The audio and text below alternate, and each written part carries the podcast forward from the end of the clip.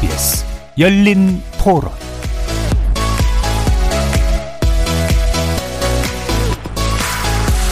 안녕하십니까. KBS 열린 토론 정준희입니다.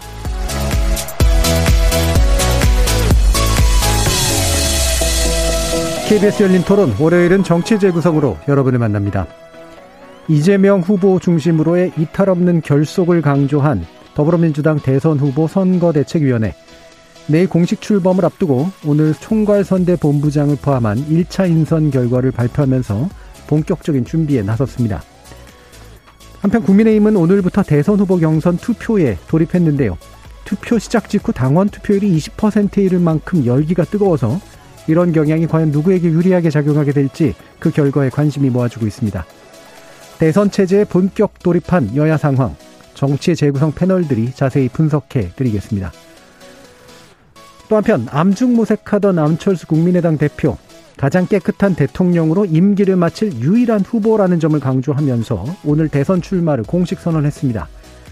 비록 과거와 같은 득표력을 보이지는 못할 듯 하지만 넉 달 앞으로 다가온 내년 대선은 박빙 승부가 예, 들이라 예상되는 만큼 여야 모두 표분산을 우려할 수밖에 없는 상황인데요.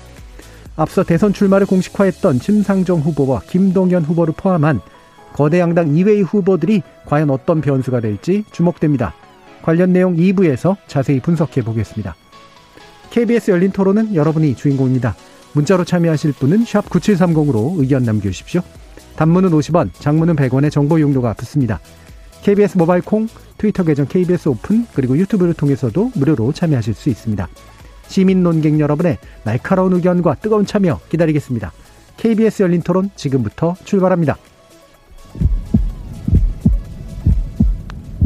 살아 있습니다. 토론이 살아 있습니다. 살아있는 토론, KBS 열린 토론. 토론은 라디오가 진짜입니다. 진짜 토론, KBS 열린 토론.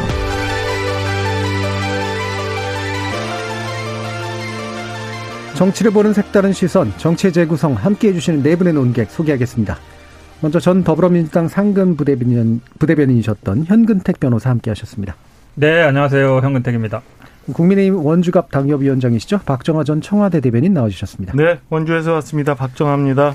자, 국민의힘 전남 순천 당협위원장이십니다. 천하람 변호사 함께 하셨습니다. 예, 전남 순천의 천하람입니다. 전 정의당 혁신위원이셨던 김준호 변호사 나오셨습니다. 안녕하세요. 김준호입니다. 자, 지금 민주당은 이제 총괄 선대 본부장 그리고 각 본부장 등등등등 음, 엄청 큰 선대위를 꾸리고 있습니다. 1차 인선 결과가 어떤 것들을 가리키고 있는 건지 뭐 여러 가지 어, 정치적 해석들도 이제 나올 수 있을 텐데요. 요거는 뭐 정통한 해석가이시라고 볼 수 있는 현근택 변호사님 말씀부터 일단 들어보죠. 에, 정통한지 모르겠는데 아무튼 저도 이 저 명단은 뭐 그 보도 보고 알았는데요. 일단은 가장 큰 특징은 뭐 이낙연, 정세균, 추미애, 박용진 후보들이 다 들어왔다는 것이 예. 제일 중요하고요. 그러니까 가장 관건은 그 중에 이낙연 후보 측이 과연 얼마나 결합할 거냐 이게 관건이었는데 처음에 아마 이낙연 후보가 이제 상임 고문으로 들어왔을 때 말들이 있었잖아요. 왜 공동선대위원장을 안 맡냐 이런 얘기 예. 있어서 지금 공동선대위원장에 서른 의원, 홍영표 의원이 들어와 있다 음. 하는 게 이제 가장 큰 특징인 것 같고요. 그 다음에 이제 수석 대변인에도 오영훈 음. 이낙연 후보 대변인 했던 분이거든요. 들어와 있고 비서실에도 최인호 예. 그분도 이제 이낙연 후보 전대에 있었던 분이거든요. 그렇게 본다 그러면 아마 이낙연 후보를 도왔던 분들이 어, 캠프의 핵심적인 역할을 많이 맡았다. 음. 어, 그렇게 보시면 될 것 같습니다. 예. 그러니까 일단은 뭐 이른바 원팀, 그러니까 경선에서 경쟁했던 분들이 직접 또는 그분의 이제 도와주었던 실세가 되셨던 분들이 핵심적인 지위에 배치된다. 요게 제일 중요한 의미다. 네. 예. 자, 그러면 다른 당에서 어떻게 보고 계시는지, 예, 뭐 이게 일반적인 정치 문법으로 해석해 주셔도 좋고, 예, 뭐 개인적으로 봐주, 봐주셔도 좋습니다. 박정호 대표님 어떠세요? 일단 뭐 경선 후유증, 후유증 때문에 그러는지 원팀에 대한 고심이 제일 많았었던 것 같아요. 네. 그래서 지금 쭉 보면 뭐 거의 대부분의 현역 의원님 들어가 계시고 그래서 이게 큰 변별력이 있을까 싶을 정도로 그리고 만들어놨던 선대 본부나 뭐 각종 위원회들이 워낙 많아서 네. 저는 뭐 이게 이제 애써 원팀에 대한 고심을 좀 해결하기 위해서 이렇게 선대위가 꾸려져서 출범을 하는데 있는데 이걸로 과연 해결이 될까? 음. 그리고 어 사실은 뭐 대선 여러분 이게 봅니다마는 핵심적인 거는 결국에는 캠프 출신의 사람들이 하는 거거든요. 예. 그래서 과거 보면 뭐 이명박 대통령 때 안국 포럼, 그다음에 음. 문재인 대통령 때 뭐 광흥창 팁, 뭐 음. 이런 식으로 해서 그 전부터 쭉 일을 하셨던 뭐 7인의 멤버들이 어떻게 포진이 돼서 어떤 역할을 할지, 그다음에 소위 말하는 성남 라인들이 어떻게 포진이 돼서 할지 뭐 이런 것들이 사실은 저도 궁금했었는데 그런 것들은 실무 라인 쪽은 아직 다 드러나지 않은 것 같더라고요. 그래서 지금 뭐 내일 출범하는 선대위는 저렇게 해서 이제 당 차원의 선대위가 이제 가는 거고 차후에 이제 인선이 보강이 되면서 우리 맹활약하셨던 현근택 변호사님도 어떤 일을 하실지 아니면 그 우리 성남 라인의 핵심적으로 이재명 후보를 도와왔던 사람들이 어떤 일을 할지 이런 것들을 봐야 이재명 후보의 캠프가 어떤 식으로 나갈지 그다음에 어떤 정책들 어떤 전략으로 이번 대선을 임할지를 좀 볼 수 있지 않을까 이렇게 음. 저는 평가를 합니다. 예. 아직까지는 어떤 컬러가 될지에 대해서는 명확하게 드러나진 않았다. 일단 1차 인선만큼. 음. 그렇게 보시는 것 같고요. 야, 자, 김준우 변호사님도 어떤? 일단 어 어쨌든 대외적 논리도 잘 만들어낸 것 같아요. 그러니까 전임 총리를 했고 당 대표를 했던 이낙연, 정세균, 이해찬이 모두 상임 고문이다. 그래서 음. 그 급이기 때문에 상임 고문이다라는 것과 또 서른 의원, 홍영표 의원이 공동 선대위원장을 들어갔는데 5선 이상이면 다 이제 모셨다라고 해서 예. 원팀이 약간 기계적인 느낌도 있으면서 다른 논리도 하나 개발해낸 게 어쨌든 민주당으로서는 대외 메시지나 이런 것들도 되게 무리 없이 가져갔다는 면은 뭐 누가 짰는지 모르겠지만 그럴 듯한 논리 구성을 만들어냈다는 생각이 들고요. 의원들급으로 한 가운데서 이제 정진상 실장은 이재명 그 후보의 이제 복심이라고 하는 분이 이제 비서실 부실장으로 들어갔는데 뭐 이른바 7인의 뭐 제가 그 명단까지 잘 모르겠습니다만 7인의 버금가는 활약을 하는 현근택 변호사님은 일단 명단에서 빠진 게 조금 개인적으로 뭐 아쉬울 수도 있다는 생각이 들고요. 네. 그리고 이제 그 다음에 그 각종 위원회 이름에 뭐 그런 큰 의미가 있- 있겠냐라고 생각하시는 분들도 있겠지만 전환이라는 단어가 되게 많이 들어가고 슬로건도 전환이라는 표현이 들어가고 이게 이제 여러 가지로 좀 시사하는 바가 있습니다. 이 단어는 요즘 어 정의당에서 되게 좋아하는 단어인데 예. 그리고 또 세계적으로도 사실 기후 변화 때문에 정의로운 전환이라는 키워드가 어, 세계사적으로 지금 계속 주목받고 있는 키워드인데 이제 그 표현을 좀 핵심적인 걸로 어 이재명 선본에서 이제 쓰겠다라는 의지를 좀 많이 보게 된 것 같고요. 그런데 그 전환에 어, 어울리는 정책들 앞으로 어떻게 될지가 저 좀 주목하고 있는 지점입니다. 예. 자. 천하람 변호사님. 아, 예, 다들 뭐 말씀 많이 해주셔서요. 근데 그, 저도 제가 아직 뭐 정치 시작한 지 얼마 안 됐습니다만은 그 선대위 1차 인선은 솔직히 얘기하면 별로 의미는 그렇게 크게 없습니다. 그러니까 음. 저희도 보면 어, 구색 맞추기나 이게 선수나 그분의 스- 뭐 급을 보고 이렇게 적당한 자리를 쭉 배치하는 거기 때문에 이게 이분들이 실제로 얼마나 역할을 할지는 이것만 봐서는 뭐 사실 알 수는 없고요. 그러니까 서른 의원, 홍영표 의원이 들어간 거에 대해서 형식적으로 원팀을 뭐 만들었다 이렇게 볼 수는 있겠습니다만은 이분들이 과연 얼마나 정말 열심히 자기 일처럼 뛸지는 앞으로 지켜봐야 되는 부분이고요.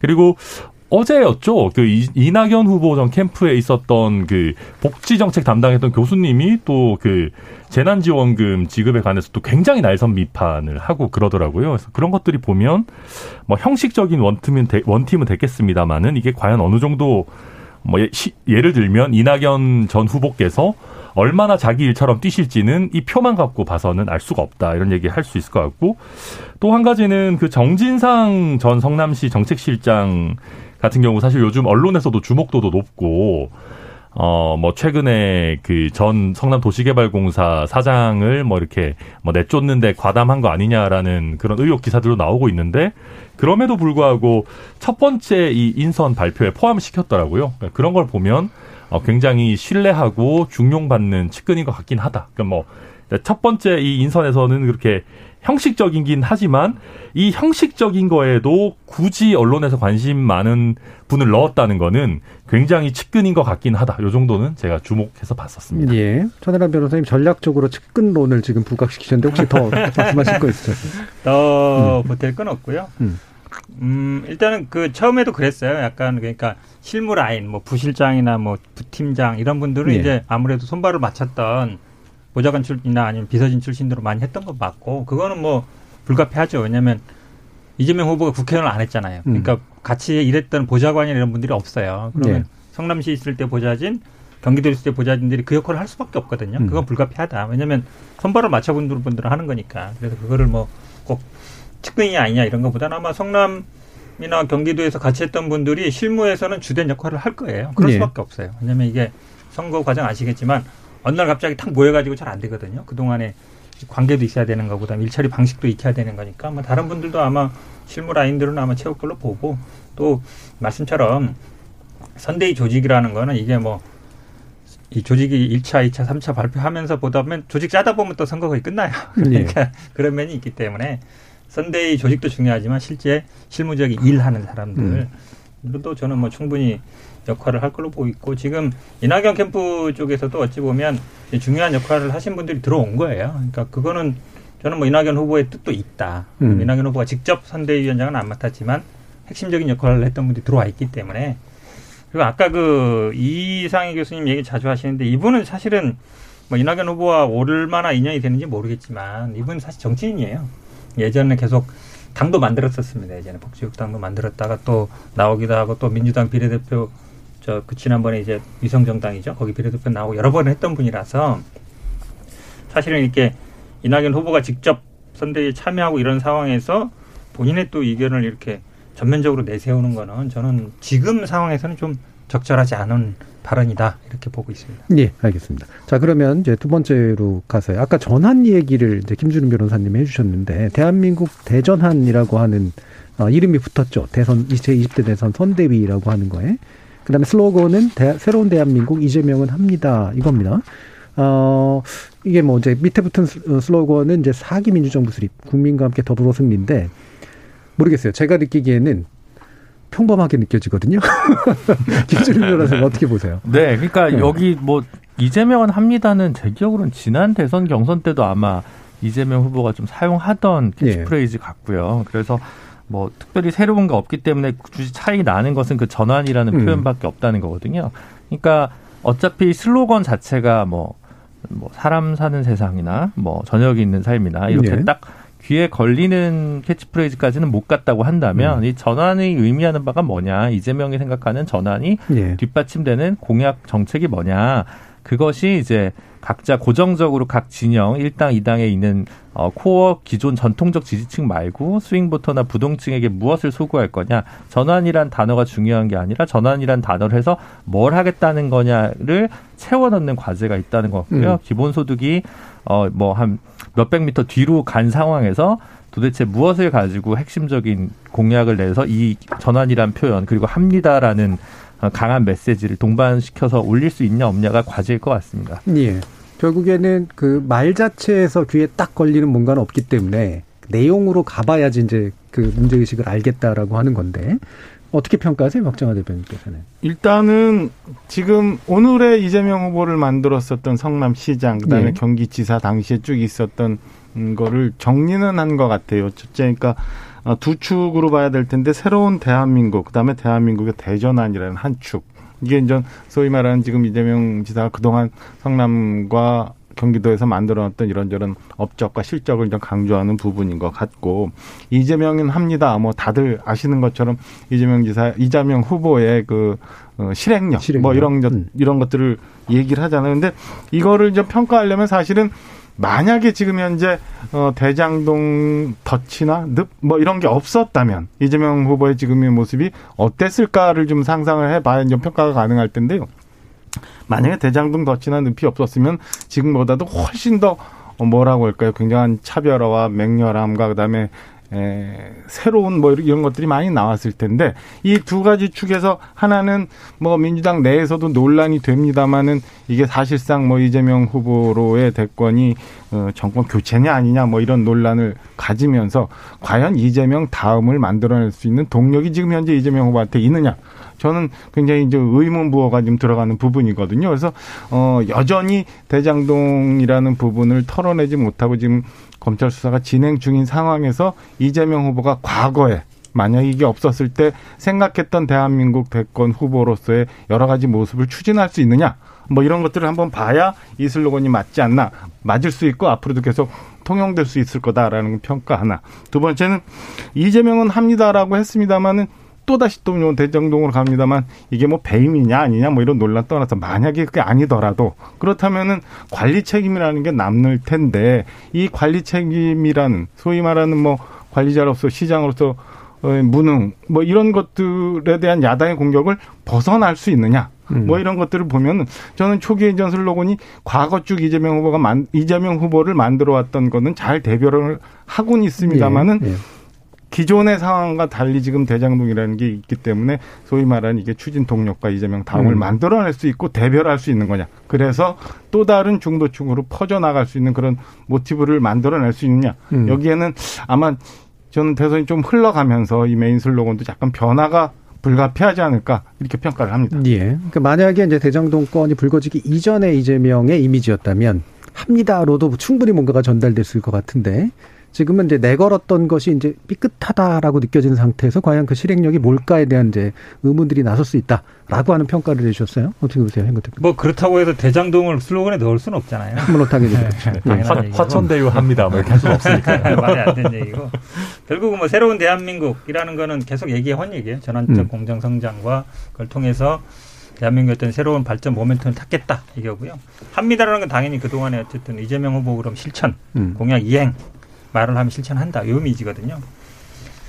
저도 이 sub 슬로건은 오늘 처음 봤는데 약간 좀 애매해요. 4기 민주정부 수립, 국민과 함께, 함께 더불어 승리. 음. 함께란 말과 더불어는 말은 약간 같은 말이잖아요. 예. 중복되는 것 같고 음. 이게 승리 딱 그러니까 뒤에 딱 끝나지 않은 같은 느낌이라 요 조금 아쉬움이 있긴 한데요.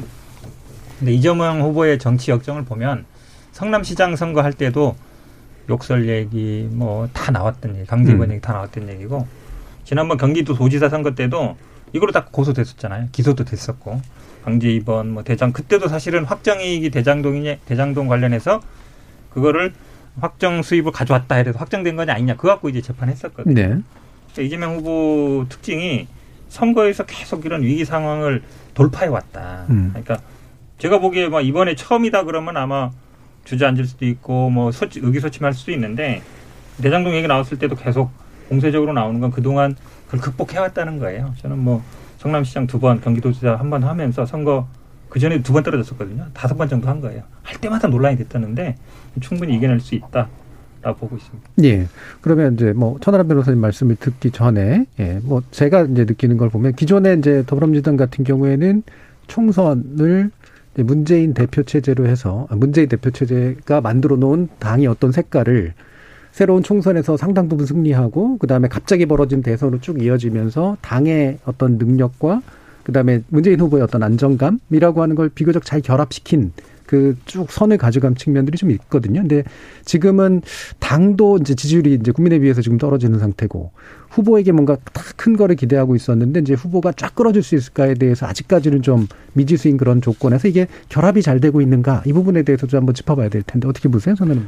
네, 저는 그래서 음. 그 메인 슬로건과 sub 슬로건이 그런 어려움을 보여주는 것 같아요. 그러니까 첫 번째 메인 슬로건은 어, 이재명은 합니다라는 이재명을 음. 내세우고 후보를, 있지만 예. 후보를 내세우고 있고 그런데 sub 슬로건은 저 생각에도 이재명 후보가 잘 나가는 상황이었다면 이런 슬로건 안 썼을 것 같습니다. 음. 그러니까 4기 민주정부 수립 이거는 왜 이렇게 했는지 모르겠지만 뭐 정권 교체론이 조금 더 힘을 받고 있는 상황에서 굳이 기존 민주당 정부를 계승한다라는 거를 슬로건에까지 넣을 필요가 있었느냐라는 네. 부분이 있고 그 뒤에도 함께와 더불어가 뭐 중복이라는 말씀도 하셨지만 더불어라는 너, 말을 넣은 거는 결국은 당을 강조하기 그렇죠. 위한 부분인 네. 거거든요. 네. 그러니까 무슨 얘기냐면 지금 이 어떤 여론조사마다 좀 다르겠습니다만은 대체로 문재인 대통령의 그 어, 뭐 직무 수행에 대한 평가가 이재명 지사의 그러니까 이재명 후보의 지지율보다 더 높게 나온다라고 음. 볼 수도 있어요. 보기에 따라서. 예. 그렇다라고 하면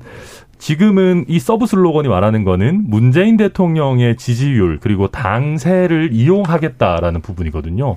근데 이게 장기적으로 본선에 갔을 때 과연 좋겠느냐. 물론 뭐 일반 국민들이 sub 슬로건을 얼마나 많이 보시겠습니까? 많은. 그래도 이런 걸 넣는다는 게 지금 이재명 후보 내지는 이 1차 선대위에서도 문재인 정부와의 입장 설정, 관계 설정을 어떻게 할 것인지를 제대로 정립하지 못했다라는 게 이 main과 sub 슬로건에서도 보이는 거 아닌가 저는 그렇게 읽힙니다. 네. 정립한 거라고 보여지는데 음. 저는 이제 정권 교체 여론이 50%가 넘는 여론조사가 대부분 나오는 거에서 전혀 부인하지 않거든요. 근데 다만 엄밀하게 얘기하면 이게 그렇다고 해서 국민의힘이 정권 심판 선거라고 얘기를 할 수 있기는 좀 어렵지 않느냐. 네. 어, 이렇게 현직 대통령 지지율이 높은 상황에서 대선을 치른 적이 없습니다. 87년 대선 이후에. 그리고 그러니까 어제 있었던 국민의힘 마지막 토론에서 보면 예를 들어 원희룡 후보가 우장창 얘기하는 게 이재명이에요. 예. 키워드가 문재인이 아니라는 거죠. 그러니까 단어에서 이재명을 키워드로 훨씬 더 많이 쓰고 문재인이라는 키워드가 그렇게까지 많이 나오지 않습니다. 그거는 정권 심판 선거라는 프레임으로 국민의힘이 이 선거를 임한다고 해서 낙승을 예견할 수 없다는 것의 반증이거든요. 거꾸로 얘기하면 민주당 입장에서도 어쨌든 문재인 정권의 지지율 일부를 당연히 흡수해야 되는 선거를 해야 되기 때문에 이 정도 sub 나가는 거는 뭐 그냥 현실의 반영이지. 근데 이제 이걸 뛰어넘는 그러니까 이재명 고유의 캐릭터와 서사 그리고 민주당의 현재 지지율, 문재인 정부에 대한 정권 뭐 지지율을 넘어서는 화학적 결합을 만들어낼 키워드와 문상을 못 만들어낸 게 무능하다면 무능한 것이지 지금 있는 거는 그냥 있는 것에서 그냥 최선을 평범하게 예. 뽑아낸 게 아닌가 싶습니다. 예, 그 이를테면 이제 슬로건 하나가 뭐 우리 제가 굳이 예를 들지는 않겠습니다만 어, 딱 귀에 걸리면 나머지 설명들이 별로 필요 없기 때문에 그것으로 설명이 끝나는데 이제 그러지 못할 경우에는 이것저것을 다 넣을 수밖에 없잖아요. 그래서 현재 원팀 정신을 강조하는 모습이 그냥 이 안에도 잘 드러나 있는 그런 형태입니다. 모든 자원들이 다 이제 동원이 되는 그런 모습으로 이제 느껴져서 어, 과연 이제 이후의 컬러가 어디로 갈지가 이제 상당히 좀 궁금해지는 이것만으로 끝날 것 같지는 않아가지고요.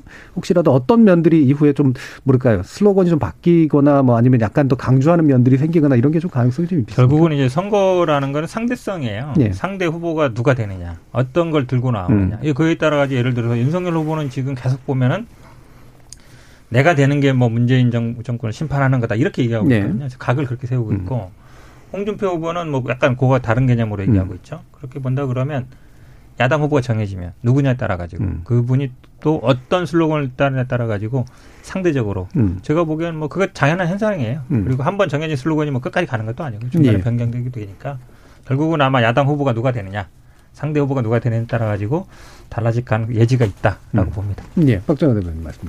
그러니까 야당 토론에 잠깐 말씀하셨는데 뭐 이따 저희가 다시 얘기하겠지만은 바로 얘기해도 됩니다. 타는 타는 목마름으로 대한민국의 미래와 그 다음에 무슨 음, 대한민국 정치의 발전 뭐 이런 거에 대한 얘기가 전혀 없어서 예. 음, 없어서 그런 상황으로 좀 진행이 되고 있는데 지금 이재명 후보 똑같은 고민을 갖고 있는 것 같아요. 말씀하신 것처럼 사실은 이재명 후보 자체에 무슨 새로운 무언가가 보여져야 되는데 현재 지금 처해 있는 상황이 그렇지 못해서 아마 스스로도 굉장히 답답해 할 부분인 것 같고요. 슬로건에서도 그런 게 나오지 않을까. 그래서 저는 뭐 계속 반복되는 얘기입니다만은 지금 현재 이재명 후보가 처해 있는 상황을 여하히 극복하는 돌파구를 만들어내서 본인이 과거부터 생각했던 정말 국민들이 볼 때 아, 이재명이 이런 맛이 있었지라는 것을 찾아내는 그 지점까지 가지 않으면 그리고 그 지점 가야 그다음에 야당 후보도 뭐 곧 결정이 됩니다만은 그런 것들 가지고 이제 이제 경쟁을 해야지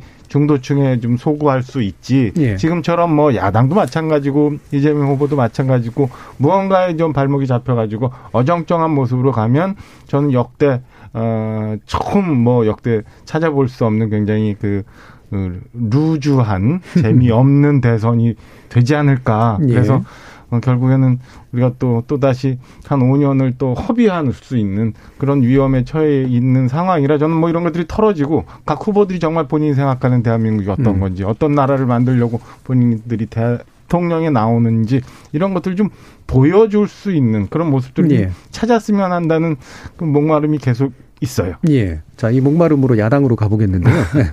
지금 일단 열기는 뜨겁습니다. 확실히. 예. 특히나 이제 당원들의 이제 참여가 굉장히 좀 뜨겁게 나타나고 있는데, 요런 것들을 한번 띡 하고 보면, 당에서는 이제 뭔가 으 하고 오는 감이 있을 것 같거든요. 천하람 변호사님, 현재 상황 어떻게 보고 계세요?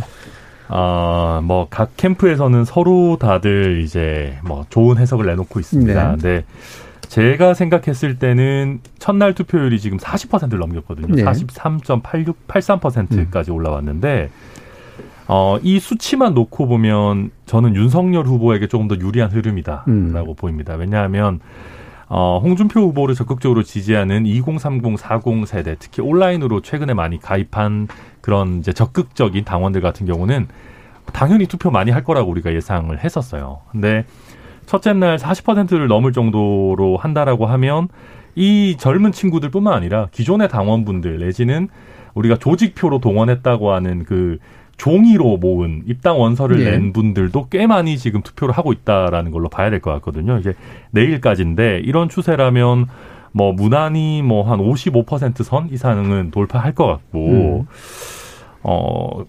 네, 그- 그래서 여, 여튼 그래서 요약하자면은 어, 윤석열 후보가 갖고 있는 조직표도 상당 부분 포함되어 있을 것 같아서 네 이거는 바람도 바람이지만 조직도 꽤 강하게 작용하는 선거가 될 것 같다. 저는 그렇게 음. 예상이 됩니다. 네, 조금. 첨언을 음. 하면은 최근에 이제 제가 이제 당협위원장을 맡고 있으니까 우리 당원들 여러분들 이제 전화도 오고 만나 뵙고 모르는데 어, 본 경선 저 투표를 시작하기 한 2, 3일 전부터 어 뭐라고 해야 되나 정권 교체 뭐 이런 거에 대한 요구들이나 그에 대한 판단들을 당원들이 굉장히 많이 하시는 것 음. 같아요. 그러니까 과거 그 전에는 전 후보별로 판단을 하거나 평가를 했었는데 지금은 일단은 국민의힘 그러니까 일반 여론조사 50% 별개로 별개로 책임 이 당원들 50%를 좀 추산을 해보면 정권 교체 어떤 식으로든 정권 교체가 돼야 된다는 게 최종 1차 판단의 모든 거인 것 같아요. 그래서 음. 아마 이 높은 투표율도 그게 어떤 후보한테 뭐 유리할지 아직은 예. 저희가 저 전망하기는 어렵습니다만은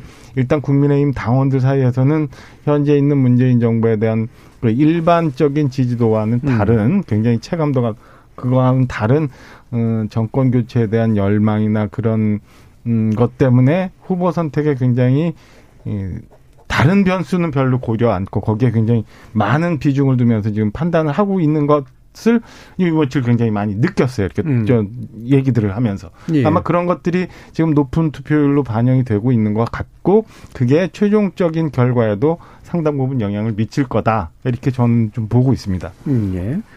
자, 그러면 이게 이제 일반적으로는 그렇잖아요. 방금 또 저기 천하람 변호사님 말씀 주셨지만 이제 보통 당심은 이제 윤석열, 그 다음에 일반 대중적 표심은 이제 어, 홍준표 이런 식으로 되는데 결국은 이 비율이라고 하는 것이 또 상당히 또 이해 가중치로서 역할을 하게 될 거니까 그러면 이렇게 뜨거운 열기는 일반적으로는 윤석열 후보에게 유리하는 것으로 해석되는데 지금 박정현 의원 말씀 들어보면 그게 특정한 누구를 더 후보로 만들기 위한 그런 흐름보다는 정권 교체를 어떻게든 하고 싶다라는 그 열망의 표현을 일단 먼저 읽어주신 거잖아요. 그래서 그게 과연 어느 후보에게 반드시 유리할지에 대해서는 또 어, 자, 함부로 얘기하기 어려운 면이 분명히 있다라고 보시는 건데 자 이건 이제 당내 이야기고 자 정근택 변호사님 어떻게 네. 해석하세요? 참 어렵더라고요. 예. 왜냐하면 이게 추가로 원래 28만이었는데 추가로 느- 늘어난 게 28, 9만 정도라는 거거든요. 음. 그리고 2007년에 아마 지금 이명박 박근혜 붙었을 때가 70% 정도인데 예. 지금 이준석 대표도 뭐 일주일 동안 탄수화물 끊겠다 그랬으니까 서버 터졌다 그러고 이 70%는 넘을 수도 있을 것 같아요. 음.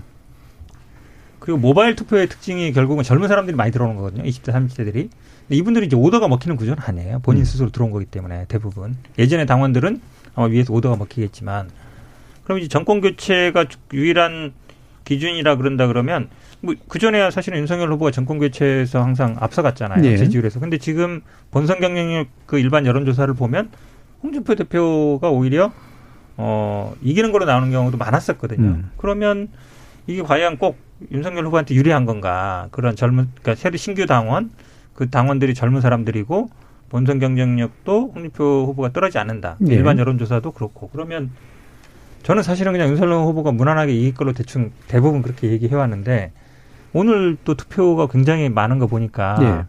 물론 뭐 젊은 사람들이 하니까 연세 드신 분도 할 수 있지만 사실은 국민의힘은 모바일 투표 경험이 그렇게 많지는 않거든요. 음. 그러니까 특히 온라인 당원들이 들어와서 그래서 이 신규 당원들이 어디로 갈 건가? 이 신규 당원들이 제가 보기에는 윤석열보다는 홍준표 대표에 더 많이 갈 예. 가능성이 있다고 봐요. 예. 그럼 그동안 잡히지 않았던 신규 당원들의 지지를 받으면 홍준표 대표가 반드시 불리하다고 할 수 있느냐. 음. 저는 약간 그런 생각도 하고 있습니다. 예, 유승, 유준석 당 대표가, 어, 당 투표율 70% 넘으면 탄수화물을 끊겠다라고 하는. 일주일에 사심을 그렇게 한것 같은데요. 네. 사심을 녹일까요?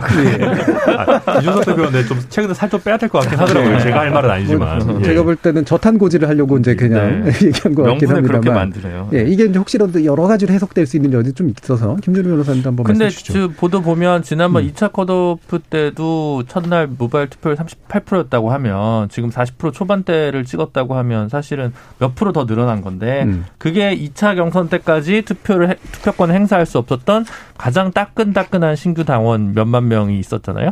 그분들이 이제 어 2만 4천 명인가요? 뭐 몇 명인 19만 명 정도 엄청 어, 많습니다. 한 20만 명 예. 가까이 아, 되는 그게 것 20만 같아요. 명인가요? 그러니까 네. 2차 20만 컷오프 이후에 지금 20만 가까이 돼요. 받은. 그분들이 새로 들어온 거라고 봐야 되는 거니까 제가 생각하기에는 이 바람이 심상치는 않다. 근데 지난번에 뭐 공식 확인된 것은 아니지만 어쨌든 4% 차이로 윤 후보 측이 2차를 이겼다라는 게 지금 정설로 돌고 있고 음. 근데 거기서 1차 그 30%대 70%였는데 당원에서는 한 10% 가까이 차이가 났던 것 같고 윤석열 후보가 이겼던 것 같고 여론조사에서는 그냥 붙어 있었던 것 같거든요. 그러면 아무리 근데 그 부분을 따라와더라도 예를 들어 지금 이 기세는 이낙연 후보가 마지막 3, 3차 그 투표에서 대량 표가 나온 것과 같은 효과긴 한데 여론조사는 여전히 약간 근소하게 홍 후보가 이기다 하더라도 아직은 당원 투표에서 그걸 감- 감세하기는 좀 어렵지 않나. 왜 그러냐면 여론조사를 차- 찾아보시면 국민의힘 지지층에서의 또 여론조사 결과에 있어서는 윤 후보 지지율이 더 높다는 여론조사가 계속 나오고 있거든요. 근데 이제 또 양자 대결했을 땐 이상하게 이, 홍, 저, 홍 후보가 윤 후보보다 이재명보다 더 격차를 벌리는 여론조사가 나와서 이게 이 부분이 어, 딱 선명하게 갈리지가 않아가지고 사실은 뭔가 분석하기가 좀 어려운 부분이 있는데 그냥 현재까지 시점에서 보면 어, 여태까지 여론조사를 뭐 이른바 다 정렬해가지고 찾아보면 오히려 의외로 중도 확장성은 홍준표 후보가 더 높은 것이고 역선택을 빼더라도 왜냐면 양자 대결에서 높게 나오니까요. 하지만 당내에서는 여전히 골고루 어 조금 비등하게 하지만 조금 더 높게 윤 후보가 좀 더 높은 지지를 얻고 있는 거 아니에요? 이렇게 보러보는 게 저희 같은 외곽에 있는 사람들이 볼 수 있는 어 한계인 것 같습니다. 음. 지난번 결과 뭐 지제 얼마 그렇게 중요한 건 아니겠습니다만은 4% 차이 났다 이게 정설은 아닌 것 같아요. 저희 선 선거관리위원회에서도 예. 아니라고 발표했고 예, 예. 뭐 여러 루트에서도 봐도 당 당원들에서도 두 자릿수 이상 차이가 안 났다라고 하시는 분들도 많이 계셔가지고 음. 예, 그거는 확인된 건 알겠습니다. 아니라고 예. 일단 말씀드리겠습니다. 그 부분 잘 짚었는데요. 그러니까 우리가 일반 여론조사 결과는 다 나오잖아요. 그 다음에 일반 여론조사도 국민의힘 지지자 중에 여론조사 나오잖아요. 그건 굉장히 많이 벌어져 있거든요. 네. 근데 당원 지지한 건 한 적이 없었어요. 음. 그러니까 유일한 기준은 지금 말씀처럼 컷오프 때 한 거잖아요. 예. 뭐 여러 가지 버전이 돌아다닙니다만 지금 당원 상, 상대로 한 여론조사만큼 차이가 크진 않았어요. 음. 여러 가지 버전 다 봐도. 예, 예. 그러면 사실은 신규 당원이 20대, 30대가 많고 이렇다 본다 그러면 당원에서 과연 음. 그, 렇게 지금 국민의힘 지지자만큼 차이가 많이 날까? 저는 약간 그거에 회의적인 예. 생각을 갖고 있어요. 그러니까 보통 이제 여론조사 상으로 보면 이제 국민의힘 지지층에 대한 여론조사로 해가지고 나오는 약간 그렇죠. 격차가 네. 벌어진 정도는 있는데 실제로 이제 당원은 굉장히 행동력이 있는 분들이 들어와서 행동력으로 뭔가를 할 텐데 그게 생각만큼 그런 어떤 격차를 나타낼 것이냐 그런 부분에 대해서 이제 아마 의견도 있을 수 있고 이견도 있을 수 있는데 지금 문자들 보면 조이 오케님은 홍준표 후보가 야당 대선 후보로 나오면 중도층이 보수 쪽으로 움직일 수도 있을 듯 하는 의견 주셨고요. 정세영님은 이재명은 합니다. 행동하는 유능함 이런 의견 주셨고 김정수님은 정권 교체 유일한 후보 윤석열 파이팅 해주셨고요. 띠따로님은 안철수 출마 격하게 환영합니다. 크크크크 해주셨고요. 예. 형광등님은 이번 대선은 감이 안 와서 잘 모르겠습니다라는 그런 의견도 주셨는데 어, 지금 이렇게 뭐 수집하다 보니까 아마 PD님께서 보시기에는 이제 지지 문자들이 훨씬 더 많이 들어오고 있는 것 같다. 이게 분석적인 의견보다는. 그러니까 이게 상당히 좀 이제 태도들이 결정이 돼서 이제는 내가 지지하는 후보를 위해서 뭔가 이렇게 여론도 움직여보고 이러고 싶다라는 게 많이 좀 표출이 되는 것 같은데요. 어, 이게 이제 한번 그래서 좀 더 들여다볼 필요가 있는 게 어, 제가 이제 토론에 대한 분석은 사실 별로 하고 싶지는 않은데, 왜냐면 토론이 막 뭔가를 가르는 것 같지는 않아서, 이런 것 같은데, 국민의힘 지지층 내지 이제 그 국민의힘의 결과를 보려고 하는 분들은, 이른바 제3자 효과라는데, 남들이 어떻게 움직이는가에 굉장히 관심이 있는 것 같거든요. 그래서 이 남들이라고 하는 게 뭐냐면, 결국 누가 말 그대로 정권 교체를 시켜줄 것이냐. 이 후보의 어떤 자질 이상으로 누가 더 많은 지지를 얻어서 누가 더 많은 어떤 득표력을 가해줄 것이냐에 대해서 나 말고 다른 사람들의 생각들에 굉장히 많이 좀 관심도 있고 이제 이러는 것 같은데 이제 몇, 이제 며칠 안 남았잖아요. 이게 파는 결정됐다고 보시는지 어떠세요, 박정호 대변인?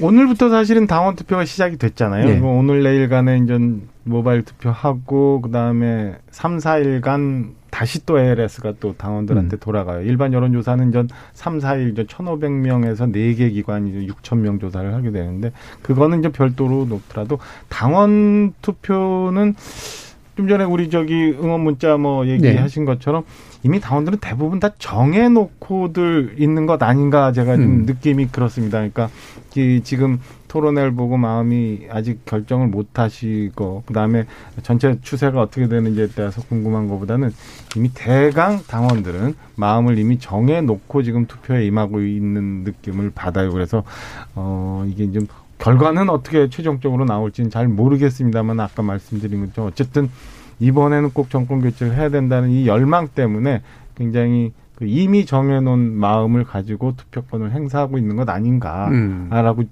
좀 조심스럽게 보여집니다. 예, 천하람 변호사님.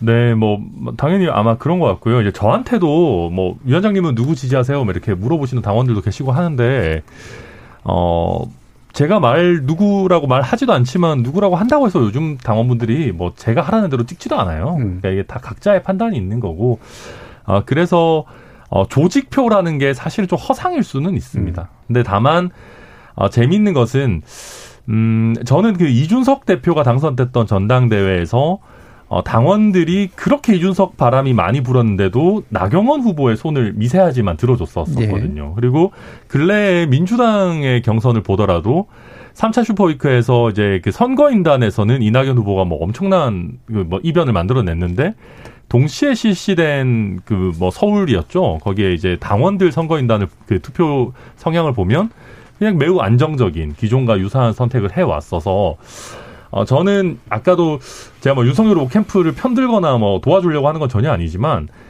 어떤 그 제가 특히 나이가 좀 있으신 당원분들이랑 얘기를 해보면 최근에 논란이나 이런 것들보다 예전에 검찰총장을 할 때 가졌던 이미지 그거에서 별로 어떤 입장을 안 바꾼 분들이 많이 계시는 것 같아요. 네. 그래서 어 그렇다 보니까 어 생각보다 최근에 있었던 여러 가지 이벤트들이 당원들에 있어서 미치는 영향은 조금 적을 것 같다. 음. 저는 그런 생각이 들었습니다. 네, 그거하고 연관해가지고 홍준표 후보가 이제 이승만, 박정희, 김영삼이 있는 지도자 되겠다. 대통령 되면 박근혜, 이명박 즉각 사망하겠다.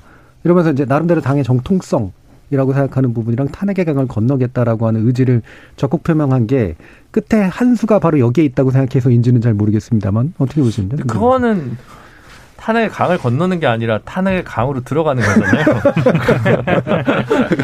그렇게라도 해서 이제 TK에서의 조금 상대적으로 낮은 지지율을 만회하기 위한 네. 거라는 생각이 들고 사실 홍준표 후보가 이렇게까지 치고 올라올 거라고 저는 예상 못했고 그 예상하신 분도 제가 보지는 못했고 그래서 그 부분에서 일단 경의를 저는 표하는 바입니다. 그리고 다만 TV 토론 같은 경우는 예를 들어 홍준표 후보가 1강이고 뭐 원희룡, 유승민이 2중 그 다음 윤석열이 1약 이렇게 보신 분들이 많, 많았고 토론 좀 자체는 토론 시작하기 전에는 그리고 실제로는 아, 또는 3강 1중. 음. 그래서 중은 윤석열, 나머지는 정치의 경력이 많으신 다른 세 음. 후보가 이렇게 되지 않겠냐라고 생각했는데 결론적으로는 홍준표 후보가 그렇게까지 어, 핍진성 있는 폭발력 있는 모습을 좀 못 보여주셨던 것 같고요. 음. 그래서 결과적으로 보면 오히려 유승민 후보가 제일 잘했고 1강 3중이라는 음. 그 토론 구도 결과는 저는 제가 매긴 채점표는 그렇거든요. 예. 그러니까 어, 그렇게까지 취약하지 않았고 윤석열 후보가 홍 후보는 생각보다 좀 못하셨고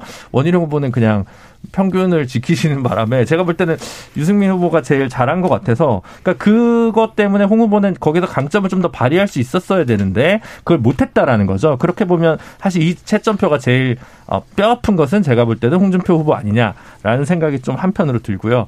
그다음에 마지막으로는 유승민 후보, 원희룡 후보를 지지하는 당원이나 여론조사에 있는 분들이 끝까지 표가 흔들릴 것이냐 말 것이냐. 음. 그리고 예를 들어 우리 천하람 변호사님처럼 최재형 후보를 지지했던 분이나 뭐 황교안 후보를 지지했던 분이나 그러니까 그 내에서 5에서 10% 정도 되는 말하자면 당내 마이너리티 분들이 과연 마지막에 어떤 선택을 할 것인가 사실 가늠이 안 되거든요. 여론조사에도 안 나오고 그래서 어차피 차이는 굉장히 미세할 거기 때문에 그런 분들이 마지막에 어떤 마음을 가지느냐라는 생각이 드는데 여기서 홍준표 후보가 이 결정을 하는 게 그분들 마음에 어떤 생각으로 들릴까? 중도 확장성은 홍준표가 더 좋다고 생각했는데 홍준표 후보가 오히려 탄핵의 강으로 풍덩 빠져들면 어쩌라는 얘기야 이런 생각을 또 하실 수도 있다는 생각이 들어서 전 이게 과연 어 적실하게 좋은 수라기보다는 마지막을 위한 약간 뭐 노력하는 건데 이거 결과는 좀 알 수 없는 선택이라는 생각이 많이 들었습니다. 예. 그 부분에 있어서는 저도 김 변호사님 예. 분석에 동의를 해요. 그러니까 음. 이게 지금 대구 가셔서 마지막 인전 했던 얘기들이고 음. 결국에는 윤석열 후보가 이제 각을 잡기 위해서 윤석열 후보가 했던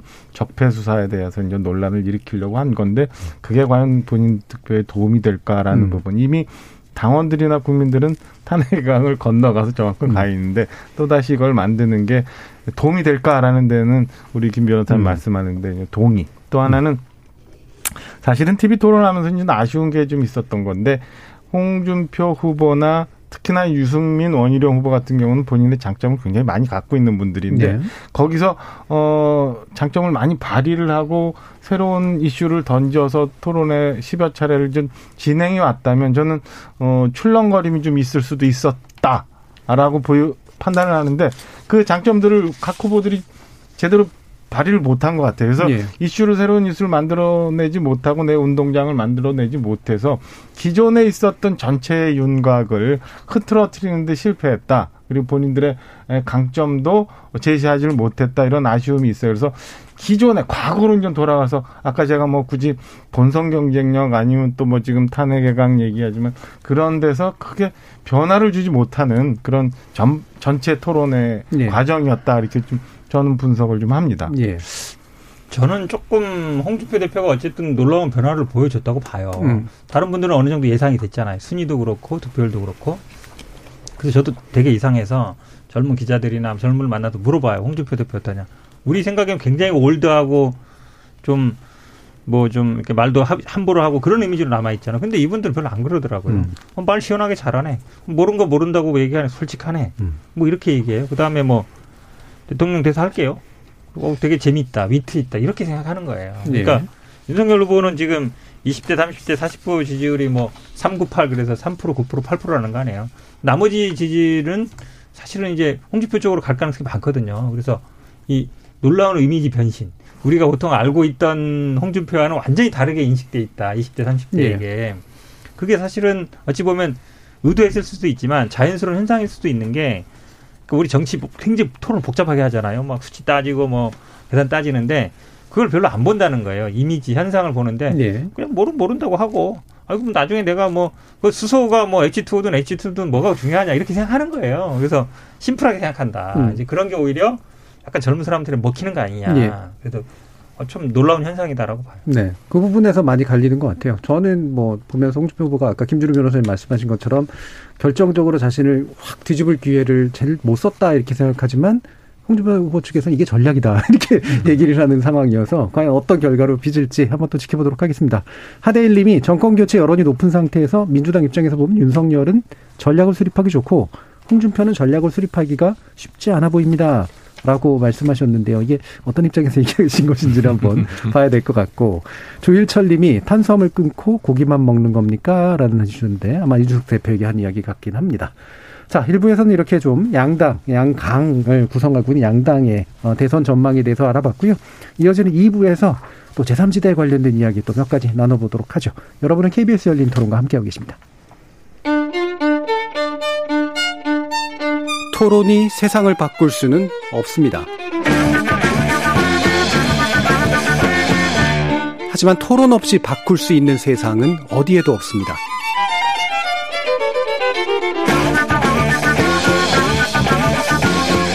세상의 선한 변화를 갈망하는 당신.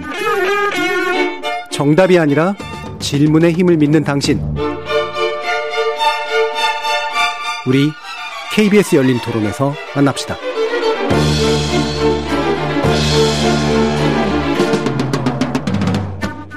KBS 열린 토론 정치의 재구성. 전 정의당 혁신위원이셨던 김주름 변호사, 천하람 국민의힘 전남 순천 당협위원장, 박정하 국민의힘 강원 원주갑 당협위원장 그리고 현근택 전 더불어민주당 상근부 대변 이렇게 네 분의 패널과 함께하고 계십니다. 자 지난주에 원래는 좀 얘기하려다가 많이 못했지만 이제 이제 본격적인 모습들이 좀 보이죠. 드디어 이제 예상했던 대로 안철수 국민의당 대표가 원래 국민의힘 어, 선거 나오기 직전에 결과 나오기 직전에 아마 발표할 거다라는 예상들이 있었는데 역시나 예, 가장 깨끗한 대통령으로 임기를 마칠 유일한 후보를 강조하면서 출마 선언을 했습니다. 그 내용을 다 자세히들 보셨는지 모르겠지만 한번 평가를 들어보고 싶네요. 천하람 변호사님부터. 네, 저는 혹평을 하고 싶은데요. 예. 어, 이런 얘기를 하셨어요. 뭐, 거짓과 과거에 머무른 정치와 결별하겠다. 대전한 대혁신의 시대를 열겠다. 어, 거짓과 과거에 머무르는 정치를 본인이 직접 하고 계신 것 같아요. 음. 그러니까 지난번에 서울시장 재보궐 때 대선에 출마하지 않겠다라고 본인께서 말씀하신 게 지금도 오늘도 계속 뉴스에서 플레이가 되던데 그거에 대해서 뭐 이런 방구 사과도 없이 그냥 가- 뭐 거짓과 결별하겠다. 과거에 머무는 정치와 청산하겠다. 글쎄요, 명분 없이 말 바꾸는 정치야말로 가장 구태 정치가 아닌가 싶은데 뭐가 새로운 정치인지 사실 잘 모르겠고요. 그 대전한 대혁신의 시대를 열겠다라는 얘기도 하셨지만 이게 그 안철수 대표의 새 정치가 도대체 컨텐츠가 뭐가 있는지 10년이 지났는데 아직도 알 수 없는 상황이어서 예. 대전환을 하실 수 있는 능력이나 컨텐츠가 있는지 저는 좀 의문이고요. 어, 또 본인은 이제 뭐 전략적인 대통령이 되겠다라고 하셨는데 오늘 신문 사설에 보면 이런 게 있어요. 어, 뭐 이렇게 국민의힘 사람들이 이렇게 있고 어, 안철수 대표가 있으면서 광팔로 나온 거 아니냐라고 하는 사설이 있는데 하필이면 남해당이 지금 최종 후보를 선출하는 어, 첫날에 이 당원들의 열기가 높은 이 첫날에 이거를 하시는 거는 그냥 광팔기 좋은 전략적 선택을 하시는 그냥 예. 그런 타이밍만 잡는 본인 스스로 낡은 정치인이 된 게 아닌가 해서 저는 메시지나 타이밍 모두 굉장히 구태스럽게 예, 봤습니다. 음. 자 이게 저- 사실은 뭐그 이른바 그 도박에서 용어를 쓰고 싶지는 않습니다만 이제 광팔기라고 보시는 분도 있고 또 다른 전문 용어가 또 있잖아요. 승부가 비등비등할 때 내는 그거에 더 가까운 건가라는 생각도 물론 드는데 물론 여기가 오늘 국민의당에서는 아직까지는 이제 대표로 지금 아직까지 먼저 왔죠. 지금까지 이제 국- 경선 체제였기 때문에 그렇습니다만 사실 국민의당에서 이제 앞으로는 국민의힘 대신 한 분 나오 계실지도 몰라요. 그래서 오늘은 이제 그럴 수 없는 상황이기 때문에 아마 뭐 여러 가지 비판들은 아, 객관적인 그냥 시점에서 한번 보시면 좋을 것 같고 소영태 변호사님도 말씀 주시죠. 이거 다시 도박 얘기해서 죄송한데요. 사실은 끝나고 보면 광판 사람만 땄을 때도 있어요. 예. 나머지 다 잃고. 예. 아니 돈만 안 걸면 도박은 아니에요. 카드 게임이지. 광판다는 게 너무 뭐 그냥 죽는 건가? 그건 아니에요. 네. 나중에 보면은 광판 사람만 따고 나머지 다 잃은 경우도 있거든요. 그래서 시기 당연히 본 후보 지금 국민의힘 선출되기 직전에 한 거죠. 그래야 스포트라이트 받으니까 다 선출된 다음에 해보세요. 누가 언론에서 관심 갖겠어요? 안 음. 갖죠, 당연히. 그러니까 선점하는 거거든요. 근데 어쨌든 이분은 예전에는 뭐 진보 쪽에 있다가 민주당에 있다가 이제 보수로 넘어갔잖아요. 지난번 서울시장도 확실히 넘어간 거기 때문에 원하는 건 다 가질 수 있죠. 대통령 후보 자리만 빼고는. 예. 그게 뭐 총리든 뭐 종로 구청 저 보궐선거든 아니 뭐든지 간에 그리고 본인이 원하는 예를 들어서 한 3% 5% 지지를 갖고 있어요. 근데 지금 여당 후보와의 차이가 한 1, 2%라고 해봐요. 그럼 안 받을 수 있겠어요? 원하는 거 다 받아야죠. 지금은 이게 천안함 변호사가 저렇게 막 비판하지만 나중에는 아마 삼고초리에 줄 서가지고 기다릴지도 몰라요. 그래서 함부로 그렇게 대선 후보. 입장에서는 예. 그렇겠죠. 아, 그럼요. 예. 당연히. 왜냐면 1, 2% 싸움에 3%, 5% 갖고 있으면 그냥 승부를 결정 짓는 거거든요. 예. 그 안철수 후보가 그 어떤 때보다 제가 보기에 몸값을 높이길 광값을 굉장히 비싸게 팔 수 있는 절호의 찬스 아닌가라고 예. 보고 있습니다. 예. 제가 뭐 그 용어를 쓰셨다고 뭐라 그런 게 아니라 어, 그게 아니라 다른 용어가 또 있잖아요. 제가 그 입으로 얘기하진 않겠습니다. 그래서 이게 시작할 때 하는 어떤 말 그대로 자신의 딜을 하는 방법이 있고 이제 승부가 거의 비등비등할 때 또 딜을 하는 방법이 있어서 그 중에 어느 거에 더 가까울 거라고 하는 그런 생각도 한번 여쭤봤습니다. 예, 박정현 대변인 말씀. 일단은 저는 후자에 더 가깝지 않나 아, 예. 싶은 생각인데 아침에 오늘 오늘 아침 10시에 출마 선언 하신 거잖아요. 예. 그래서 제가 아침부터 그 말씀하신 것쭉 해서 기사를 쭉 계속 봤는데 눈에 확 들어오는 건 유감스럽게도 좀 없는 것 같아요. 그래서 예. 음, 지금 음, 저희가 앞서서 얘기했지만은 여야 모두 비호감 대선이라고 할 만큼 음. 뭐 후보들이 이제 새로운 걸 못 던지는 상황에서 아마 빈 공간이 생기지 않았나. 그리고 그 공간을 좀 차지하려고 나오셨다라고 보여지는데 음, 저는 관건이 음, 결국에는 이번 선거는 굉장히 박빙 여야 간의 박빙 선거가 될 거기 때문에 그게 어 크든 적든 안철수 대표가 이렇게 출마 선언하면서 음 나중에는 굉장히 그 러브콜을 해야 되는 상황으로 갈 거다. 그게 여든 야든. 현재는 뭐 국민의힘 쪽이 더 가까워 보이긴 합니다만 그래서 어제 마지막 토론에서도 국민의힘 후보들 다 러브콜을 보이고 오늘은 심지어는 뭐 종로 러닝메이트 출마까지도 예. 제안하겠다고 기꺼이 뭐 이런 얘기도 나왔는데요.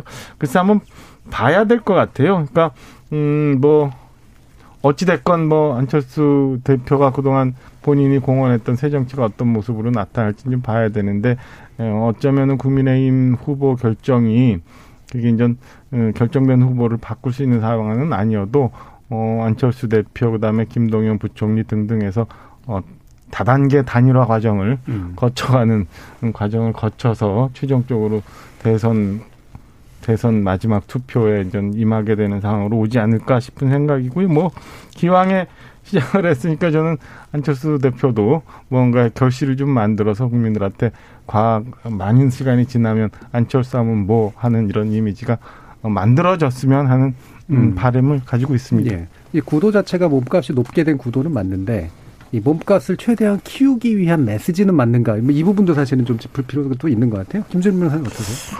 그러니까 음. 뭐 다들 이제 그런 분석 많이 하셔서 음. 어떻게 하면 다르게 생각해 볼까 제가 꼴돌이 음. 고민을 많이 했는데 결국 이제 안철수 대표와 힘있게 손잡는 걸 실패한 자 모두 대선에 실패했습니다. 예.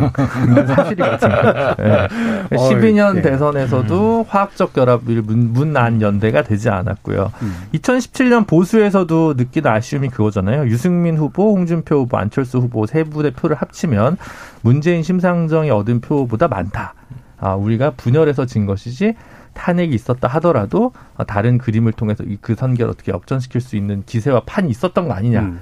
물론 이제 뭐 안철수 후보를 지지했던 호남의 뭐 20, 30%의 지지율이든가 있습니다만 그래도 상당히 그 설득력 있는 뭐 계량적 분석이라고 할 수도 있거든요. 그때도 안철수 의원 입장에서 그때 나로 단일화했으면 됐다. 2012년에도 2017년에도 이렇게 생각할 음. 수 있을 것 같아요. 본인 생각에는.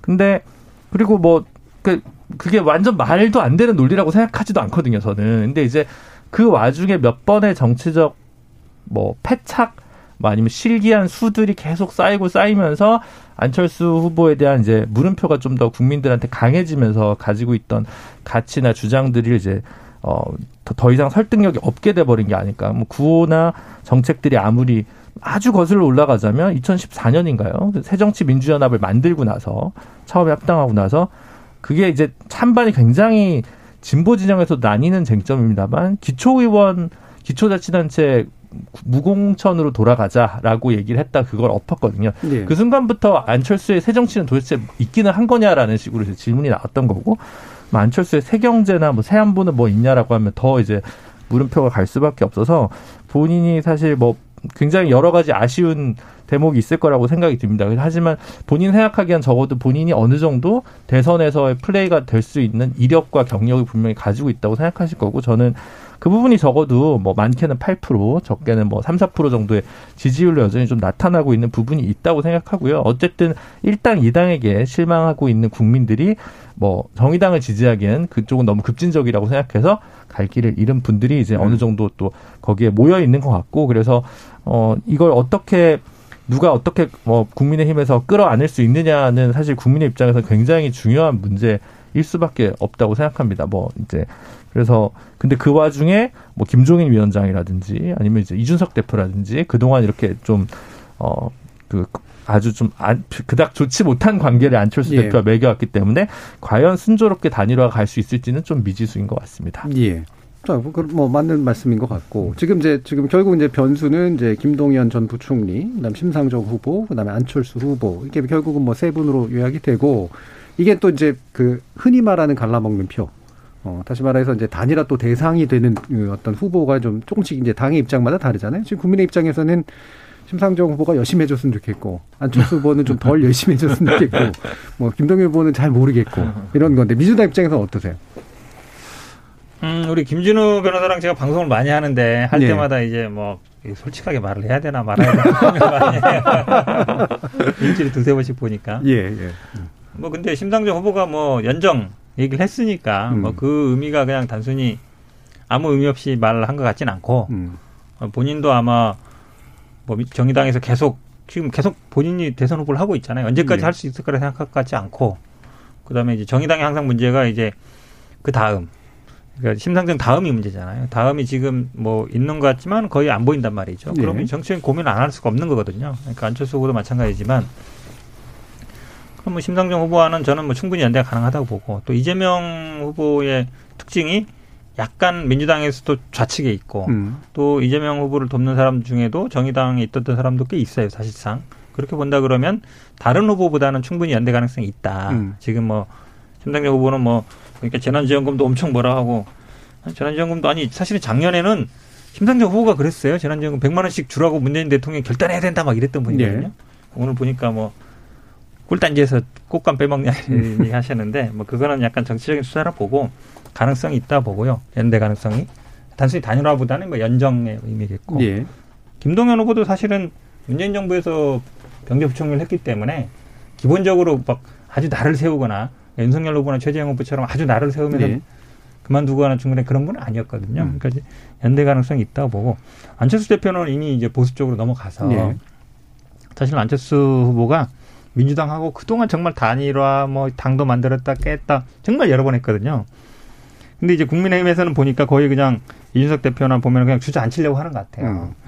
그러면 오히려 끝까지 갈 수 있거든요. 음. 그러니까 안철수 대표를 민주당에서는 정말 많이 다뤄봤는데 국민의힘에서는 아직 여러 번 못 다뤄본 것 같- 같아서 아마 좀 제가 보기엔 고생하실 거다라는 예. 생각이 좀 들어요. 예, 이게 이제 좀 뭐 순한 말로 표현됐지만 안철수 대표의 맛은 국민의힘이 좀 앞으로 봐주셨으면 좋겠고 심상정 지금 후보나 김동희 후보 쪽은 상당히 긍정적으로 뭔가를 검토할 수 있다. 자 이렇게 얘기를 해주셨습니다.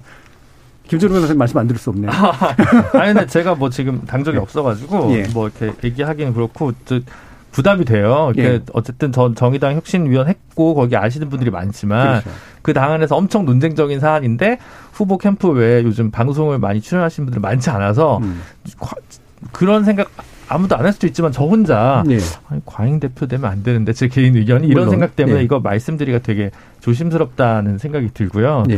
그냥 한다고 해요. 그럼. 아, 말이 안 되죠. 요즘 분위기 보니까 안 하실 것 네. 네. 말씀한다고 해서 정의당 그렇죠. 견해라고 네. 보시는 분 아무도 없네요. 이제 아 왜요? 그게 정의당 대표 사실은 그게. 저기가 이제 만약에 연정을 하면 이게 또 당이 깨지는 결과로 음, 까지 그럴 수갈 있죠. 수 있는 음. 정도의 수준의 일이기 때문에 예. 뭐 심상정이라는 개인 정치인의 뭐 진퇴 여부를 넘어서는 문제거든요. 네. 그래서 그 부분 때문에 사실 결단하기란 그렇게 만만치 않을 것 같다는 생각이 들고 당내에서 굉장히 뭐 깊은 토론의 대상이 되긴 할 겁니다만 음.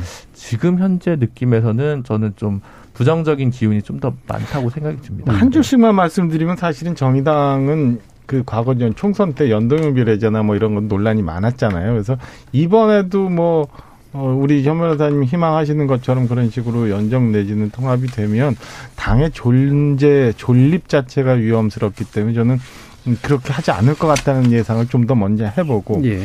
안철수 후보 같은 경우는 지금 현재 이게 뭐 조사마다 좀 조금씩 다릅니다만 4% 5% 정도인데 이 축을 이 지금의 기존의 선을 넘는 지지율을 본인이 좀 획득해 나가는 상황을 가지면 우리가 저희 앞서 얘기했던 뭐 게임에서 어떤 그런 것들이 가능해지지만 이거를 못 넘고 오히려 좀 하락세다라고 하면은 그 김여사 얘기했던 것처럼 뭐 이준석 대표나 김종인 전 위원장이 얘기했던 것처럼 그냥 음, 사표 방지 심리를 이용해서 눌러버리는 그런 상황. 그러니까 저는 안철수 대표, 안철수 후보 입장에서는 현재의 지지율을 여하히 높이느냐에 본인의 숙제와 장래가 걸려 있을 것 같다 이렇게 평가하고 싶습니다. 예. 천하루 변호사님. 음. 네, 일단 심상정 대표는 저는 단일화 안 하실 것 같아요. 그러니까 이게 아, 이게 또 만물 대장동설 같은 얘기지만 대장동이 없었으면 좀 부담이 적었을 수 있는데 이게 대장동이 약간 정의당 지지층에서 봤을 때는 아니, 물론 그 중에 심정적으로 민주당 지지하는 분들은 좀 다르겠습니다만은 이게 약간 그 민관 이익 카르텔 같은 그런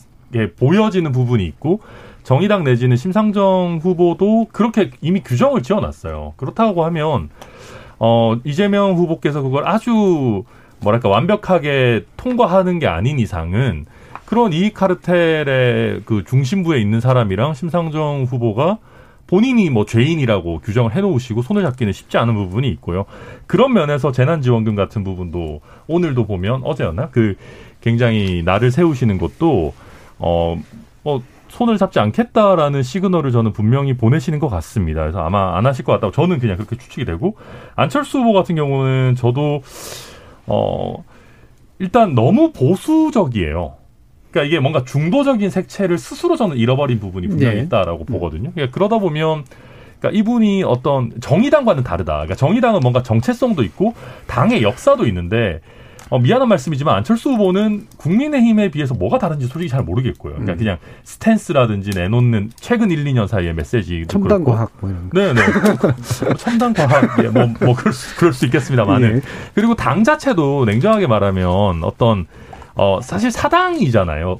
야, 그리고 오늘 내놓는 저는 이 대선 출마 메시지도 보면 뭐 당에서의 어떤 경선 절차라든지 그런 프로세스가 아니고 음. 그냥 안철수 후보가 나 대선 후보입니다. 거의 그냥 뭐 선언하는 그런 수준이어서 어 글쎄요 이, 이, 가- 이 정의당과의 대, 에 대해서 갖는 그 기대감 내지는 어떤 포션과는 좀 느낌이 다른 것 같다. 그래서 지금은 이제 국민의힘 후보들이 좀 못 믿어온 모습을 많이 보여주고 있다 보니까 순간적으로 안철수 후보에 대한 기대감이 좀 올라가는 것 같은데 이게 계속 가면 저는 박정화 대변인께서 말씀하신 안철수 후보의 지지율이 높아지는 시나리오가 나오기에는 글쎄요 저는 그런 능력이 있으셨으면 안철수 후보께서 진즉 써먹지 않으셨을까 하는 회의적인 음. 생각이 듭니다. 예를 들면 유승민 후보 같은 경우에는 이제 자신이 대통령 후보가 되면 즉각적으로 단일화 임하겠다라는 메시지를 냈잖아요. 그건 왜 낸 거라고 생각을 하세요? 천하람 변호사님. 아, 아, 그건 이제 그 불안감을 좀 없애야겠다 하는 그런 네. 취지겠죠. 그래서, 어, 뭐, 사실은 유승민 후보도 안철수 후보랑 지난번에 그 바른미래당 손잡으면서 굉장히 힘들어진 그렇죠. 적이 네. 있는데, 네. 뭐 이런 메시지 내놓는 거는, 어, 뭐 지지층에서 봤을 때, 어, 그래도 안철수 후보가 있는 것이 정권 교체 걸림돌이 되니까. 음. 그래서 걸림돌을 그래도 열심히 빨리 빠- 시간 내에 이제 제거하겠다라는 적극성을 보여주는 거라서 뭐 이 메시지 자체는 그렇게 나쁘다고 보지는 않습니다만은 네. 이게 뭐 사실 그렇게 큰 의미가 있겠습니까? 왜냐하면 뭐 제가 단일화 하겠습니다라고 한다고 해도 저쪽에서 손을 같이 잡아야 되는 문제이기 때문에 그냥 어 뭐 그런 위험성을 제거하겠다는 정치적 수사 그 이상의 의미는 없다고 저는 봅니다. 쭉 들어보면 예. 안철수 후보 대표를 그래도 민주당에서는 그동안 잘 대우를 한 것 같아요. 당대당 통합했거든요. 네. 일 1대1로 통합도 했었고. 바른미래당 할 때도- 1대1로 한 거잖아요. 아, 그, 그때는 뭐 그때는 사이즈가- 규모가 예, 비슷했으니까. 그렇죠. 그러니까 그렇죠. 규모 사이, 그렇죠. 사이즈 그 차이가 지난번에 있었으니까. 통합할 네. 때도 결국은 당명 바꾸자 거기서 걸린 거거든요. 네. 그 1대1 지분 요구한 것도 아니고. 그래서 안철수 후보가 사실은 민주당하고 연대나 합당했을 때 훨씬 더 대우를 잘 받았다. 아, 그때는 그때가 그때는 목집이 무릎 더 도사하고 컸죠. 해가지고 인기가 좋을 때여서 그렇죠. 아니 그래도 이렇게 매몰차게 다 얘기하시네요. 어떻게든 이렇게 잘 얘기해서 잘 이렇게 해야 되는데. 지난번을 예. 복귀를 하면 당명은 외형적으로 나왔지만 예. 그 합당 논의가 막 진행 중인데 갑자기 49개 지구당인가 네. 당협위원장 당협위원장을 네. 임명을 하고 또 막 논란이 굉장히 많았던 것 같더라고요. 예. 시도위원장을 공동으로 하자 그래가지고 심지어 제가 이제는 말할 수 있는데 저한테 막 법률 검토도 받고 그랬어요. 그러니까 예. 예를 들면 우리가 도당위원장, 시당위원장 한 명이잖아요. 음. 이제 그러면은 뭐 공천하거나 뭐 하거나 당에서 할 때 도장을 찍어야 되는데 예를 들면 우리 쪽 사람이랑 그 국민의당에서 넘어온 분이랑 의견이 다르면 공동 시당 위원장이 뭐 어떡하냐. 뭐 저한테 당에서 물어보고 그랬거든요. 아무튼 이게 그 겉으로는 당명 얘기만 나와 있지만 실제 국민의당 사이드에서도 뭐 이런 거 저런 거 요구 많이 했었습니다. 예. 그 국민의힘 안에 변호사님도 많으실 텐데 왜 천하람 변호사님한테 물어봤어요? 아, 뭐 저도 변호사니까요. 네, 물론 그렇죠. 이게 제가 여쭤본 거는 이제 그쪽에 좀 더 특화된 어떤 법률적 아, 지식이나 네. 경험이 좀 더 있으셨던 건지 아니면 당협위원장이라서 또 아마 그랬던 건지. 아마 편해서 뭐 물어본 거예요. 제가 뭐 그 분야의 전문가는 아니고. 예. 네, 그런 거 있는 것 같아요. 그 2002년 대선까지 거슬러 올라가서 죄송한데 노무현 대통령이 이회창 총재를 57만 표 차인가 하여튼 그 정도 적은 표- 표차로 역대 가장 근소한 표차로 이제 이겼습니다. 근데 그때 그 표차보다는 어, 권영길 후보가 얻은 표가 더 많았어요. 그러니까 만약에 이제 뭐 그 이것 때문에 뭐 결과가 뒤바뀌었다면 나중에 이제 뭐 민주동당이 그때 엄청 또 민주당 예. 지지층으로부터 공격을 받았겠지만 어쨌든 3당 4당이 그렇게 다 합쳐서 뭐 7, 8% 이내 쪽으로 가져가는 것의 변수 때문에 당락이 바뀌었다고 원망한다면 사실 그거는 이제 자기 일당 이당의 책임인 거거든요. 음. 예를 들어 뭐 한명수 총리가 오세훈 후보한테 서울시장 선거 졌을 때 뭐 1% 조금 넘었나요? 노회찬 의원이. 거의 네. 근데 그것 때문에 뭐 졌다 이렇게 이제 얘기하면 그거는 사실은 그 정도 퍼센트의 포션은 양당 대결에서 오히려 3당 4당이 오히려 본인의 표보다 적게 얻은 것의 결과물이기 때문에 사실 그건 이제 단일화 논리로 설명할 수 없는 거거든요. 근데 그럼에도 불구하고 그런 공포 때문에 어, 충분히 근거가 있는 공포라고 저는 생각이 들고 당연히 유승민 의원처럼 적극적으로 안철수 후보를 끌어안으려고 노력하는 게 어, 국민의 힘 입장에서는 그래도 먼저 취해야 할 자세가 아닌가 예. 고사시키기보다는 그런 생각이 많이 듭니다. 그렇죠. 이제 몸값을 깎는 신용을 하는 것보다 어, 높게 이제 쳐주는 신용을 하는 게 이후에도 협상에 더 도움이 된다. 이제 이런 입장이시잖아요. 근데 특히 이제 두 분은 그러니까 예. 유승민 후보 입장에서는 지금 음. 삼 3등이잖아요. 그리고 앞에 2강이기 때문에 본인이 어쨌든 어딘가에서 표를 지지를 끌어와야 되는데 음. 당내에서 만약에 안 되면 한철수 후보랑도 예전에 했었기 때문에 같이 할 수 있다. 그럼 이제 사람들 생각엔 유승민 표포 플러스 안철수 표 음. 이렇게 생각하잖아요. 음. 그럼 이제 삼강 구도를 만들겠다. 그래서 그런 제가 보기엔 내 후보 간의 단일화가 안 되니까 이제 밖에서 지원 세력을 얻겠다 이거는 것 같은데 그건 누구나 또 할 수 있는 거잖아요. 혼자만 네. 하는 게 아니니까. 그리고 말씀처럼 지난번에 같이 했을 때 엄청 안 좋았단 말이죠. 서로 막 회의도 따로 하고 막이 정도 했으니까 별로 제가 보기엔 아마 이 당내 경선 과정에는 큰 영향력은 없을 것 같아요. 예. 지금 5160님께서 안철수 후보 제발 이번에는 당신에게 희망을 품은 중도층의 국민들을 실망시키지 말고 이번에야말로 끝까지 완주할 희망을 주길 바랍니다라는 의견 주셨고요. 어, 육사공군님은 안철수라 쓰고 몽리라고 읽는다라고 상당히 비판적인 그런 이야기도 해주셨는데 시간이 많이 남지는 않았습니다만 사실 지난번 이제 그 재보궐선거 때는 어쨌든 그 단일화 논의가 상당한 시너지를 발휘했잖아요. 그래서 판을 계속해서 바꿔가는데 분명한 단계가 됐기 때문에. 근데 이번에는 실제로 그 표 그대로 다 흡수하게 될지 안 될지도 잘 모르겠고 그 이상으로 뭔가 시너지를 낼지는 더 잘 모르겠는데 어떻게 보세요? 지난번 재보궐 때는 사실은 안철수 대표가 단일화 논의에 들어와서 단일화를 했고 예. 그다음에 뭐그 이후에 합당 논의를 하면서 굉장히 사실은 굉장히 많이 그렇죠. 도움을 줬어요. 음. 근데 저는 어, 안철수 후보가 지금부터 어떤 모습을 보일지는 잘 모르겠습니다만은 이번 대선에는 지난번 재보궐처럼 이렇게 어, 상당히 많은 부분에 영향력을 행사하거나 아니면 표에 도움을 주거나 하는 상황은 안 올 거다. 음. 다만 앞서 우리가 얘기했던 것처럼 다만 1%라도 중요한 대선이기 때문에 그 비중을 가지고 어 본인이 어떤 역할 내지는 지분을 요구하면서 그리고 끝내는 국민의힘도 불가피 그 도움을 요구하는 상황으로 갈 거다 이렇게 예. 예상을 합니다. 천하람 변호사 한 40조 정도. 예. 아, 네. 그 사실 지난번처럼 그 경선 그러니까 내 어떤 그런 거를 통한 단일화라면 시너지가 나오죠. 그렇죠. 근데 음. 표현이 좀 그렇습니다만 그냥 약간 뭐 밀실에서 이렇게 음. 서로 주고받아서 단일화를 하면 그 정도의 감동이나 컨벤션 효과는 사실 없거든요. 근데 이번 대선판에서 그렇다고 해서 안철수 후보가 저희 최종 후보랑 1대1로 그냥 경선하자 이거를 어 그게 현실화 될 거라고 보는 네. 분들은 거의 없을 거예요. 음. 결국은 이제 뭐 자꾸 나와서 그렇지만 광파는 모드로 이제 갈 가능성이 높은데 그렇게 된다면은 저는 뭐 사실은 안철수 그렇게 해서 저희가 안철수 후보를 품는다고 하더라도 안철수 후보의 표가 고스란히 국민의힘으로 올 것 같지는 않고요. 그 중에 예. 상당 부분은 뭐, 뭐, 아예 투표를 포기하시거나 아니면 오히려 뭐 정의당으로 가시거나 또 김동연 후보 쪽으로 가시거나 뭐 그렇게 될 수 있을 것 같고 다만 이제 안철수 후보를 주저앉힌다. 그래서 좀 위험을 음. 제거한다. 그 정도의 의미만 있지 않을까 싶습니다. 예, 끝까지 냉정하셨습니다. 자, KBS 열린 토론 정체 재구성 그럼 이것으로 모두 마무리하겠습니다. 오늘 함께 해 주신 현근택 변호사님, 박정하 대변인님, 국민의힘, 아, 천하람 변호사님, 그리고 김준우 변호사님. 네 분 모두 수고하셨습니다. 감사합니다. 감사합니다. 고맙습니다. 감사합니다. 이제 며칠 뒤면 국민의힘 대선 후보 결정되고 여야 양강 어느 한쪽의 손쉬운 승리를 결코 용납지 않을 그런 경쟁이 펼쳐지겠죠. 본래 외부 경쟁보다 내부 경쟁이 더 치열한 법이긴 합니다만 선뜻 대세를 짐작하기 어려운 상황이 지속되면 또 서로의 목을 걸고 벌어지는 피 튀기는 싸움이 더 노골적으로 펼쳐지게 될 가능성이 높습니다. 사실상 생사를 가리게 되는 압도적 현실 정치 앞에서 살살 싸우라는 식의 하나만한 말은 하고 싶지 않고요. 싸움의 강도 측면에선 분명히 진검승부일 텐데 우리 사회의 미래를 가를 철학과 신념 그리고 대안의 밀도 측면에선 진검다운 진검을 보기 어려울 것 같아 좀 걱정입니다. 지금까지 KBS 열린 토론 정준이었습니다.